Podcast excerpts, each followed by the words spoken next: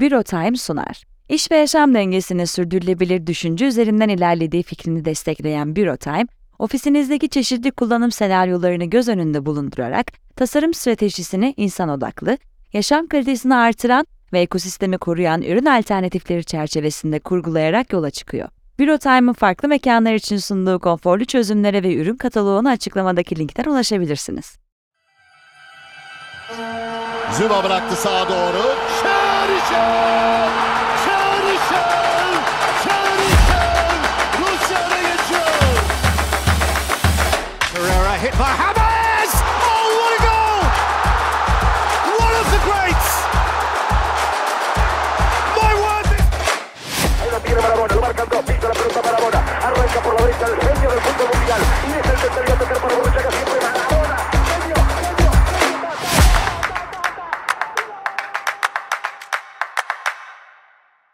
Herkese merhaba, Kupa Dünyası'na hoş geldiniz. Umut hoş geldin. Hoş bulduk Burcu. Dünya Kupası başladı. Birazcık e, ufak bir girizgah yapacağız. İlk hafta değerlendirmesi. Henüz bitmedi ama e, yayınlandığında bitmiş olacak. Dünya Kupası nasıl başladı Umut? Ya bu biraz insanın beklentisiyle alakalı diye düşünüyorum. Ben beklentiyi çok minimumda tuttuğum için açıkçası tatmin olmuş durumdayım ama sıradan bir Dünya Kupası gibi yaklaşan herkes sizlikle kalkmıştır diye düşünüyorum koltuklardan. Neler dikkat çekiciydi? Neler e, senin dikkatini çekti? Bir Arjantin konusu var. Arjantin Suudi Arabistan'a 2-1 yenildi ve beklediğimiz bir şey değildi bu. Özellikle de Messi'nin son Dünya Kupası olması söz konusu. Arjantin'in Suudi Arabistan maçıyla başlayalım istiyorsan.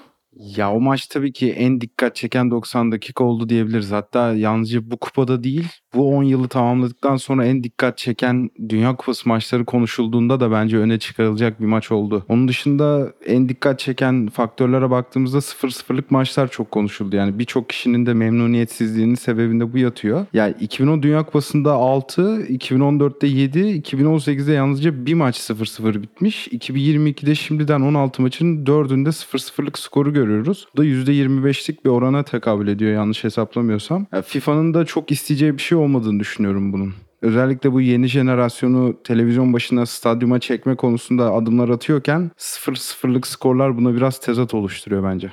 Tam olarak Katar'ın, istersen bu Dünya Kupası'nın Katar'da gerçekleşmesinin neden bizde beklentileri birazcık daha düşürdüğünü konuşalım. Senin beklentilerin neden düştü? Yani bu Dünya Kupası'nın Katar'da olmasından dolayı mı yoksa o süreçte gerçekleşen üzücü olaylardan dolayı mı? Ya tabii benim de politik sebeplere çok kayıtsız kaldığımı söyleyemem ama beni en çok düşüren şey bu kupanın kışın sezon ortasında e, hayata geçmesiydi. Yani ki orada da ayrı bir skandal var. Bu kupayı Katar'a verdikten 5 sene sonra kararlaştırdılar bunun kışın düzenlenmesine. Yani çok plansız programsız hareket edildiğini düşünüyorum. Bir de Dünya Kupası benim için ve birçok kişi için aslında yazdaki boşluğu dolduran bir organizasyon olduğu için daha kıymetli gibi hissediyorum ben. Evet. Birazcık, bir gelenek gibi bir evet, şeydi. Evet geleneği bozdular yani birçok şeyin bozulduğu gibi Dünya Kupası da kayıtsız kalmadı buna. Yani keyfimizi o kadar etkileyecek bir şey mi bu bilmiyorum ama belki de ben Dünya Kupası dönemini çok da böyle heyecanla bekleyen bir insan değildim zaten. Ama bekleyenlerden çoğu zaman bunu duyuyorum. Dinlediğim diğer içeriklerde de kupanın kışın yani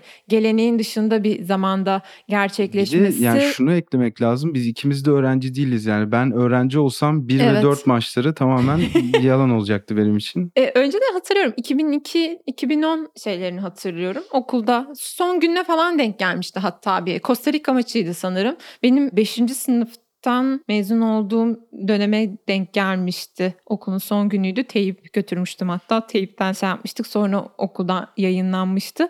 Ya evet böyle gelenekleri bir, yani bir şey aslında bu. Bir ritüel insanların, izleyenlerin, taraftarların kitlesinin bir ritüelini biraz bozduğu söylenebilir. Ama bu ülkenin Katar olması ve o iç işlerinde diyeyim işte e, çok fazla iddia oldu. Kimisi kanıtlandı, kimisi kanıtlanmadı. Katar'a bu Dünya Kupası'nın başka yollarla verildiği gibi şeyler de konuşuluyor. Bunlar tabii birazcık o süreci neşesini götürdü diyebiliriz. Keza yaşanan işçi ölümleri, birçok e, ülkenin yönetim şekline göre şekillenen yasaklar ve kurallarla beraber aslında şekillenen neşesiz ve keyifsiz bir süreç olabiliyor. Fakat ilk maçtan itibaren daha ben izlenme rekorlarına bakmadım ama stadyumlar biraz, e, tribünler biraz boş gözüküyor gibi. Ya üstüne üstlük boş gözükmesinin yanı sıra kapasitenin üstünde seyirci katıldığı falan açıklanıyor. Yani Evet. bu da birazcık kafalarda soru işareti Evet, evet. bırakıyor açıkçası. Arjantin maçı ile ilgili başka diyeceğim var mı? Yani Arjantin maçıyla ilgili şöyle ben zaten kupaya gelirken Arjantin'in favorilerden biri olduğunu düşünmüyordum. Biraz son dönemdeki formuyla birlikte seviye atlamış bir takım olarak görüyordum. Açıkçası yani Asya takımlarının tabii kupaya damga vurduğunu söyleyebiliriz. Arabistan'da bunun güzel bir örneği oldu ama fizik olarak çok yetersiz kaldığını İlk maçlardan itibaren bunu söyleyebilir misin? İlk maçlarda evet böyle bir Suudi Arabistan, Japonya, başka... Ya Avustralya ve Katar burada Heh. birazcık istisna oluyor. Katar'ın zaten takımı belli bir seviyenin altında olduğu için yarışmacı olamıyor ama Avustralya'nın da tarihin en kötü takımlarından biriyle geldiğini söyleyebiliriz kupaya. Yani 5 büyük ligde oynayan hiç oyuncusu yok. O yüzden onlar da birazcık sürprize kapalı. Ama yani Arabistan'ın epey fark yarattığını düşünüyorum o Asya takımları arasında. Şimdi Katar takımı ile ilgili söylediğin şey şöyle bir şey düşündürdü bana. Katar'ın çok yani futbol ülkesi ya da spor ülkesi olmamasıyla alakalı da çok fazla eleştiri geldi bu süreçte. Fakat Dünya Kupası'nın öncesine baktığımda bütün Dünya Kupaları futbol ve spor ülkesi olan ülkelerde mi gerçekleşti gibi de bir şey ortaya çıkıyor. Güney Kore gibi düşünebiliriz. Güney Afrika var mesela orada bir Ee, örnek. Ki o da- Amerika'da- Amerika sayılır Yani evet. Amerika bir spor ülkesi olabilir ama futbol bunun için çok doğru bir örnek değil sanırım. Hı hı. O yüzden ama Katar takımıyla da bunu birazcık ilk maçtan itibaren gösterdi. Bence ilk maçlara yönelik damga vurdu kelimesi çok iddialı olabilir ama Avrupa takımlarının beklenilenden biraz daha şey yani hep böyle Dünya Kupası Avrupa ve Güney Amerika himayesinde olan bir organizasyon olduğu için galiba o görüntü o izlediğimiz o tablo biraz şekil değişikliğine gidecek bu süreçte gibi bir şeyler çıkardım ben ama hayırlısı olsun.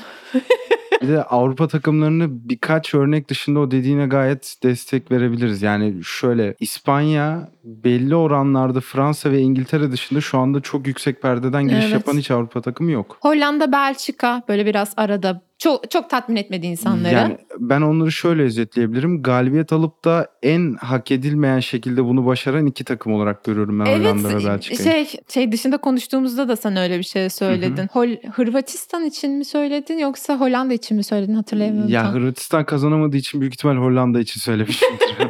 Peki istersen biraz İran maçına dönelim. Çünkü İran maçı hem toplumsal olarak bize bir şeyler anlattı hem de 6-2 gibi bir skorla e, sonuçlandı. İlk şey 2022 Dünya Kupası ilk maçında İngiltere maçı öncesi İranlı oyuncular ülkelerinde yaşanan olaydan dolayı ulusal maçlarını okumadılar ve aslında Dünya Kupası'nı şekillendiren birçok protesto, eylem vesaire gibi şeyin önüne geçti. Çünkü İran'da yaklaşık iki aydır Mahsa Amini isimli genç bir kadının ahlak polisi tarafından e, öldürmesinin sonucunda eylemler devam ediyor. İşler de giderek ciddileşiyor ve takım bu eylemi gerçekleştirdiğinde ülkeye döndüklerinde neyle karşılaşacaklar? Şu anda bile neler oluyor? Gerçekten hem bizi o tarafa döndüren yani izleyenleri Dünya Kupası ile ilgilenen gelişmeleri biraz yakından takip eden, uzaktan takip edenler bile en azından bu konuya biraz dikkat çekmiştir, kafalarını çevirmiştir diye düşünüyorum. Ve futbol sahasının özellikle Dünya Kupası gibi büyük organizasyonların böyle toplumsal olaylara çok müsait bir yer olduğunu düşünüyorum. Her ne kadar yasak e, getirilse de kurallar koyulsa da futbolcuların bir şekilde ya da sporcuların ülkelerinde bu şekilde olaylar gerçekleştiğinde kayıtsız kalmamaları çok cesur, çok e, ve anlaşılabilir bir şey bence. Ya zaten bu kadar politikleşen bir Dünya Kupası'nda Katar'ın da sağ dışına bu kadar gözünü kapatmasını bekleyemezdik. Futbol her zaman bence politik olmuş bir şeydir. Bu, bu süreçte bence Katar'ın konumuyla alakalı politikleşmiş durumlar var. O yüzden de İran'ın bugünkü maçta eh, başladı hatta şu anda biz kayıttayken İran Galler maçı. E, bu süreç onlar için bu şekilde devam edecek mi yoksa başka Dünya Kupası'na o şey sadece futbolu saha içerisinde oynayarak devam edecekler mi? Ben çok merak ediyorum. Onun dışında Bandan Pozu bendi var. Ee, Almanya'nın bir protestosu oldu. Japonya maçı öncesi fotoğraf verirken ağızlarını kapadılar ve Hı hı. pozubent yasağı geldi. Oyuncular pozubent takmayacaklar.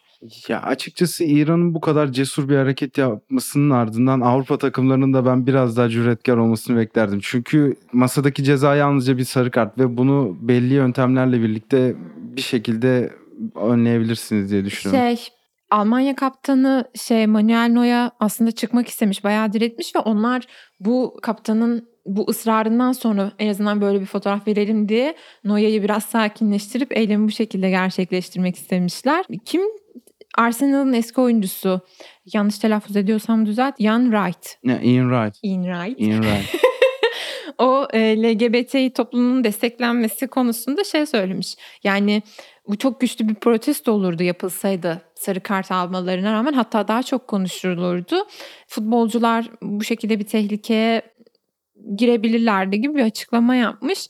Ben bu kadar keskin değerlendiremiyorum gerçekten bunları. Ben ne yapardım diye düşünüyorum. Bilmiyorum. O konuda kendimi göremiyorum pek. Yani ne yapardım? Yapardım galiba. Ben de yapardım büyük ihtimal. Ama bilmiyorum ya şartlar şurtlar bilmediğimiz bir ton şey vardır bence. Ya bir de şöyle bir şey var. Ben hani daha genel bir muhabbet olacak ama Avrupa takımlarının bu kadar boyunduruk altına girmesinin de yanlış olduğunu düşünüyorum. Çünkü yani masaya konan bütün kurallara tamam demeye başlarlarsa bunun sonu yok. Zaten FIFA bu kadar tartışmalı bir kurumken ve yani ben FIFA'nın biraz da organizasyonu Katar hükümetine kaptırdığını düşünüyorum bir noktadan sonra. Vay canına. Hı hı. Şey iddia. evet. Öyle olmuş. E, işler bu şekilde yürümüyor mu? Diğer dünya kupalarında da e, hükümete kaptırmıyor musun olanları? Ya kesinlikle bunun zaten en kara örneği 1978 Arjantin'de de Evet. oradaki diktatöryanın tamamen düzenlediği bir evet. kupa vardı ama yıl 2022 iken artık bunlara pek mecbur değiliz bence. Doğru. Bazen de ba- hiçbir şeyi değişmediğini gösteriyor böyle şeyler bize Kesinlikle ya. öyle. Çok daha geniş bir çerçeveden bakarsak. E, İngiltere-İran maçını konuştuk mu? Ya İngiltere-İran maçında sağ içine bir pas atmak isterim ben. İran'ı birazcık bu olaylar sağ içinden uzaklaştırmış gibi gördüm. Çünkü Carlos Queiroz'un takımına herhangi bir maçta 5-6 tane gol atmak aslında sizin çok iyi oynadığınızı gösterir ama Carlos Queiroz'un da çok fazla hazırlanamadığını gösterir ve hani o maçta şöyle dikkatimi çeken bir istatistik vardı. İngiltere topa %78 sahip olurken 797 tane pas yaptı. Bu onlar için büyük bir rakam. Ben de merak ettim açıkçası hani en çok pas yapan takım Euro 2012'nin İspanya'sının en çok bunu sergilediği maçta İrlanda'ya karşı ne kadar yapmış diye. Orada da 849 gibi bir sayı var. Aslında epey yakın ve yani John Stones bir maçta 116 isabetli pas yaparak en çok pas yapan İngiliz oyuncu oldu. Hani bu da Gareth Southgate'in bu turnuvaya farklı bir planla gelebildiğini gösteriyor bize diye düşünüyorum ben. Ya bunu da şuradan belli ediyor aslında bize Gareth Southgate. Normalde Calvin Phillips ve Declan Rice gibi iki defansif orta sahayla denediği taktiği bu sefer Jude Bellingham gibi gol katkısı yüksek bir oyuncuyla denedi. E bu da İngiltere'nin devamlı dizginleri elde tuttuğunu söyleyen insanlar için çok umut verici ve İngiltere'yi asıl potansiyeline yaklaştıran bir yaklaşım bence. Peki az önce Almanya'dan bahsettik ama Japonya'yı konuşmadık. Japonya'nın dönüşü diye not almışız. 2-1 sonuçlandı ve Japonya'nın dönüşü diyebilir miyiz? Japonya Dünya Kupası'nda hep böyle çok ön plana çıkmış bir takım mıydı? Hangi senelerde olduğunu ben hatırlamıyorum. O yüzden istersen Japonya'yı biraz konuşalım. Ya Japonya katıldığı elemenin kolaylığından dolayı aslında kupada çok fazla gözüken bir takım ama mesela Suudi Arabistan kadar zayıf hiçbir zaman olmadılar. Ama baktığın zaman Japonya'nın bu kupaya geldiği kadro da son 20 yıldaki en iyi kadro vesaire olabilir. Dolayısıyla hani burada sürpriz boyutu Arabistan Arjantin maçında bence daha yüksek. Ama Japonya'nın Almanya'yı tamamen domine ederek bu maçı çevirmesi 1-0'dan ki karşınızda ne olursa olsun Arjantin kadar kırılgan bir yapıda yok. Almanya bu kupanın en büyük iki takımından biri. Bunu oyunla, değişikliklerle, taktiksel dokunuşlarla yapması vesaire Japonya'yı çok özel bir yere götürüyor bence. Peki şey döneminden bahsedebilir miyiz? Yanlış telaffuz ediyorsam tekrar kusura bakmayın. Moriyasu. Aynen. Hajime Moriyasu. Evet.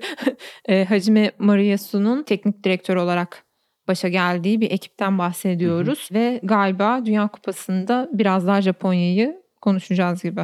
Yani çok zor bir gruba düştüler aslında. Almanya'nın bir şekilde reaksiyon vereceği kesinken ve İspanya bu kadar güçlüyken birazcık zor işleri ama çok çok kritik bir 3 puan aldılar ve Evet. fikstürleri kolay ilerliyor şu anda. Costa Rica'yı yenmeleri halinde İspanya-Almanya maçının skoruna bakacaklar ve ben bir şekilde kazanacaklarını düşünüyorum Japonya'nın Costa Rica'ya karşı. Peki Japonya ne yaptı da bu maçı çevirdi? Ya Japonya ikinci yarının başında taktiksel bir değişiklik yaptı. David Raum'un hücumunu kısmak için beşli savunmaya döndü ve aslında Portekiz'in Euro 2020'de yaptığı hatayı sadece 45 dakika yaparak maçı çevirmeye başardı. O açıdan hani en önemli teknik direktör dokunuşu olduğunu düşünüyorum ben Tomiyasu'nun oyuna girişinin. Ki Almanya bence çok da iyi futbol oynadı ilk yarıda. Hani maç skorundan dolayı birazcık es geçiliyor ama ilk yarıda Dünya Kupası tarihinin en çok pas yapan takımı oldu. İki saat sonra İspanya bu rekoru kırdı. O yüzden bir anlamı kalmadı gibi gözüküyor ama. Bu istatistikler beni o kadar düşündürüyor ki yani her gün günlük akışımızda da konuşuyoruz. Bir, sürü tuhaf istatistik çıkıyor ve bu, bunu nasıl bulduk şimdi diye hayretler içerisinde bakıyorum. İşte güneş tam tepedeyken Almanya şöyle bir şey yaptı. Bu da işte bunu yapan üçüncü takım falan diye bir tuhaf tuhaf istatistikler çıkıyor her zaman karşımıza. Peki neyle devam edelim? Var mı? Almanya üzerine şöyle bir son ekleme yapmak isterim. Ee, Ben bu seneki Arsenal'ın oyun planına çok benzettim Almanya'yı. Yani ona benzer bir 4-2-3-1 kullandılar ama forvet noktasında bazı sıkıntıları yaşadığını görüyorum ben Almanya'nın. Çünkü e, Kai Havertz'i arkasında Müller varken oynatmak aslında Havertz'in getirdiği artıları Müller'le tıkamak anlamına geliyor bence. Orada daha net bir 9 numara tercihi mesela bu sezon çok iyi Bundesliga'da çok iyi sezon geçiren Füllkrug burada bir tercih olabilir. Havertz'ten daha komple bir santrafor olduğunu düşünüyorum. Havertz'in santrafor olmadığını düşündüğüm gibi. Dolayısıyla bir noktadan sonra Hansi Flick bunu da masaya yatıracaktır opsiyon olarak. İspanya-Almanya maçında bizi neler bekliyor? Ya Almanya için ya tamam ya devam maçı olacak olması birazcık onların daha saldırgan olacağını söylüyor ama İspanya'nın da isteyeceği bir durum olduğunu düşünüyorum ben bunun açıkçası. Yani topu çok fazla domine eden bir İspanya hızlı hücumlarla ve geçişlerle birlikte tehdit yaratmak isteyen bir Almanya izleyeceğimizi düşünüyorum. Ama maça tabii ki şu anki form durumlarıyla İspanya'nın favori geldiğini söylemek kolay. İstersen İspanya'nın genç ismi Gavi'den bahsedelim. Kendisi Pele'den sonra Dünya Kupası'nda gol atan en genç isim oldu. Costa Rica maçında da bir gol attı. Ya çok etkileyiciydi gerçekten. Zaten bu senenin başında da ödülle başladı. Golden Boy'u aldı Gavi.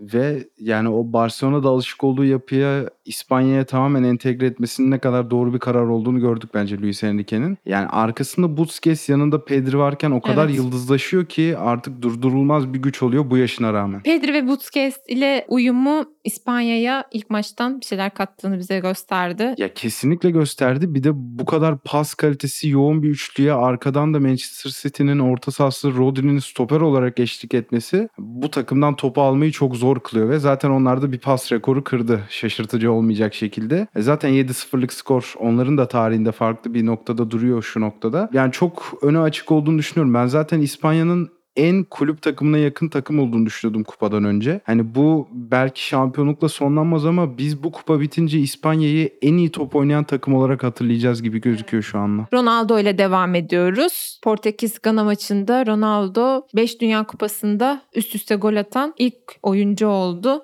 Dünya Kupası'ndan beri duyduğum en anlamlı istatistik benim ya için. kesinlikle öyle ve aslında nasıl bir dominasyona şahitlik ettiğimizi de bence ortaya koyuyor. Yani Ve bu süreçte canını sıkacak birçok şey yaşamasına rağmen Ronaldo Kesinlikle yani onun için çok hareketli bir hafta oldu. Messi'nin maçının olduğu gün Manchester United'la sözleşmesi feshedildi ve Messi'nin kaybetmesiyle birlikte aslında Ronaldo için Gana maçı daha da farklı Evet, bir hale evet. geldi bence. Evet evet. Kendisine de değinmiş olalım. Ve Brezilya Sırbistan maçı. Sırbistan için neler düşünüyorsun? Sırbistan da aslında burada konuşulması gereken bir takım olarak geldi Dünya Kupası'na. Yani bence kazanması sürpriz olmaz ya da önemli şeyler yapması sürpriz olmaz. Ee, Brezilya Sırbistan maçı da hani çok kötü bir oyun göstermedi bize. Bence dünün en iyi maçıydı Hı ki çok umut vadeden bir günün son maçıydı. Ee, Dünya Kupası başından beri en iyi maçlardan biriydi. Kesinlikle öyle. Zaten Diğeri çok fazla iyi maç yokken elimizde. Almanya, Japonya. Ya büyük ihtimal Almanya Japonya'dır. Evet, Almanya Japonya iki takımın da devleşmesiyle birlikte çok farklı bir noktaya gidiyor. Sırbistan açısından da ben o grubun çıkacak ikinci takım olduğunu düşünüyordum aslında Sırbistan'ın. Orada İsviçre ile kapışacaklar ama Sırbistan kadro kalitesiyle bir adım önde. Ama karşısında da çok güçlü hatta kupanın bence birinci favorisi olan bir Brezilya varken o ilk yarıdaki kontrollü oyunu aslında üçüncü bölgeye pek taşıyamadılar ve pek tehdit yaratamadılar. Ben orada Kost için eksikliğinin takımın hücumunun yarı gücünü götürdüğünü düşünüyorum açıkçası. Haklısın. İlk 11'imizi sayalım. Yani ilk hafta Gavi. ha, aynen kaleden başlayalım istersen. Japonya'nın kalecisi Gonda bu dönüşte 1-0 iken yaptığı 4-5 tane net kurtarış da burada bence hak etti. Widmer Kamerun'un sol kanadını tamamen domine etti İsviçre sağ bekinde. Altan Bakti bence Arabistan'ın öne çıkan birkaç isminden biriydi savunmada. Hatta Rüdiger'i anımsattı bana maçın belli bölümlerinde. Hı hı.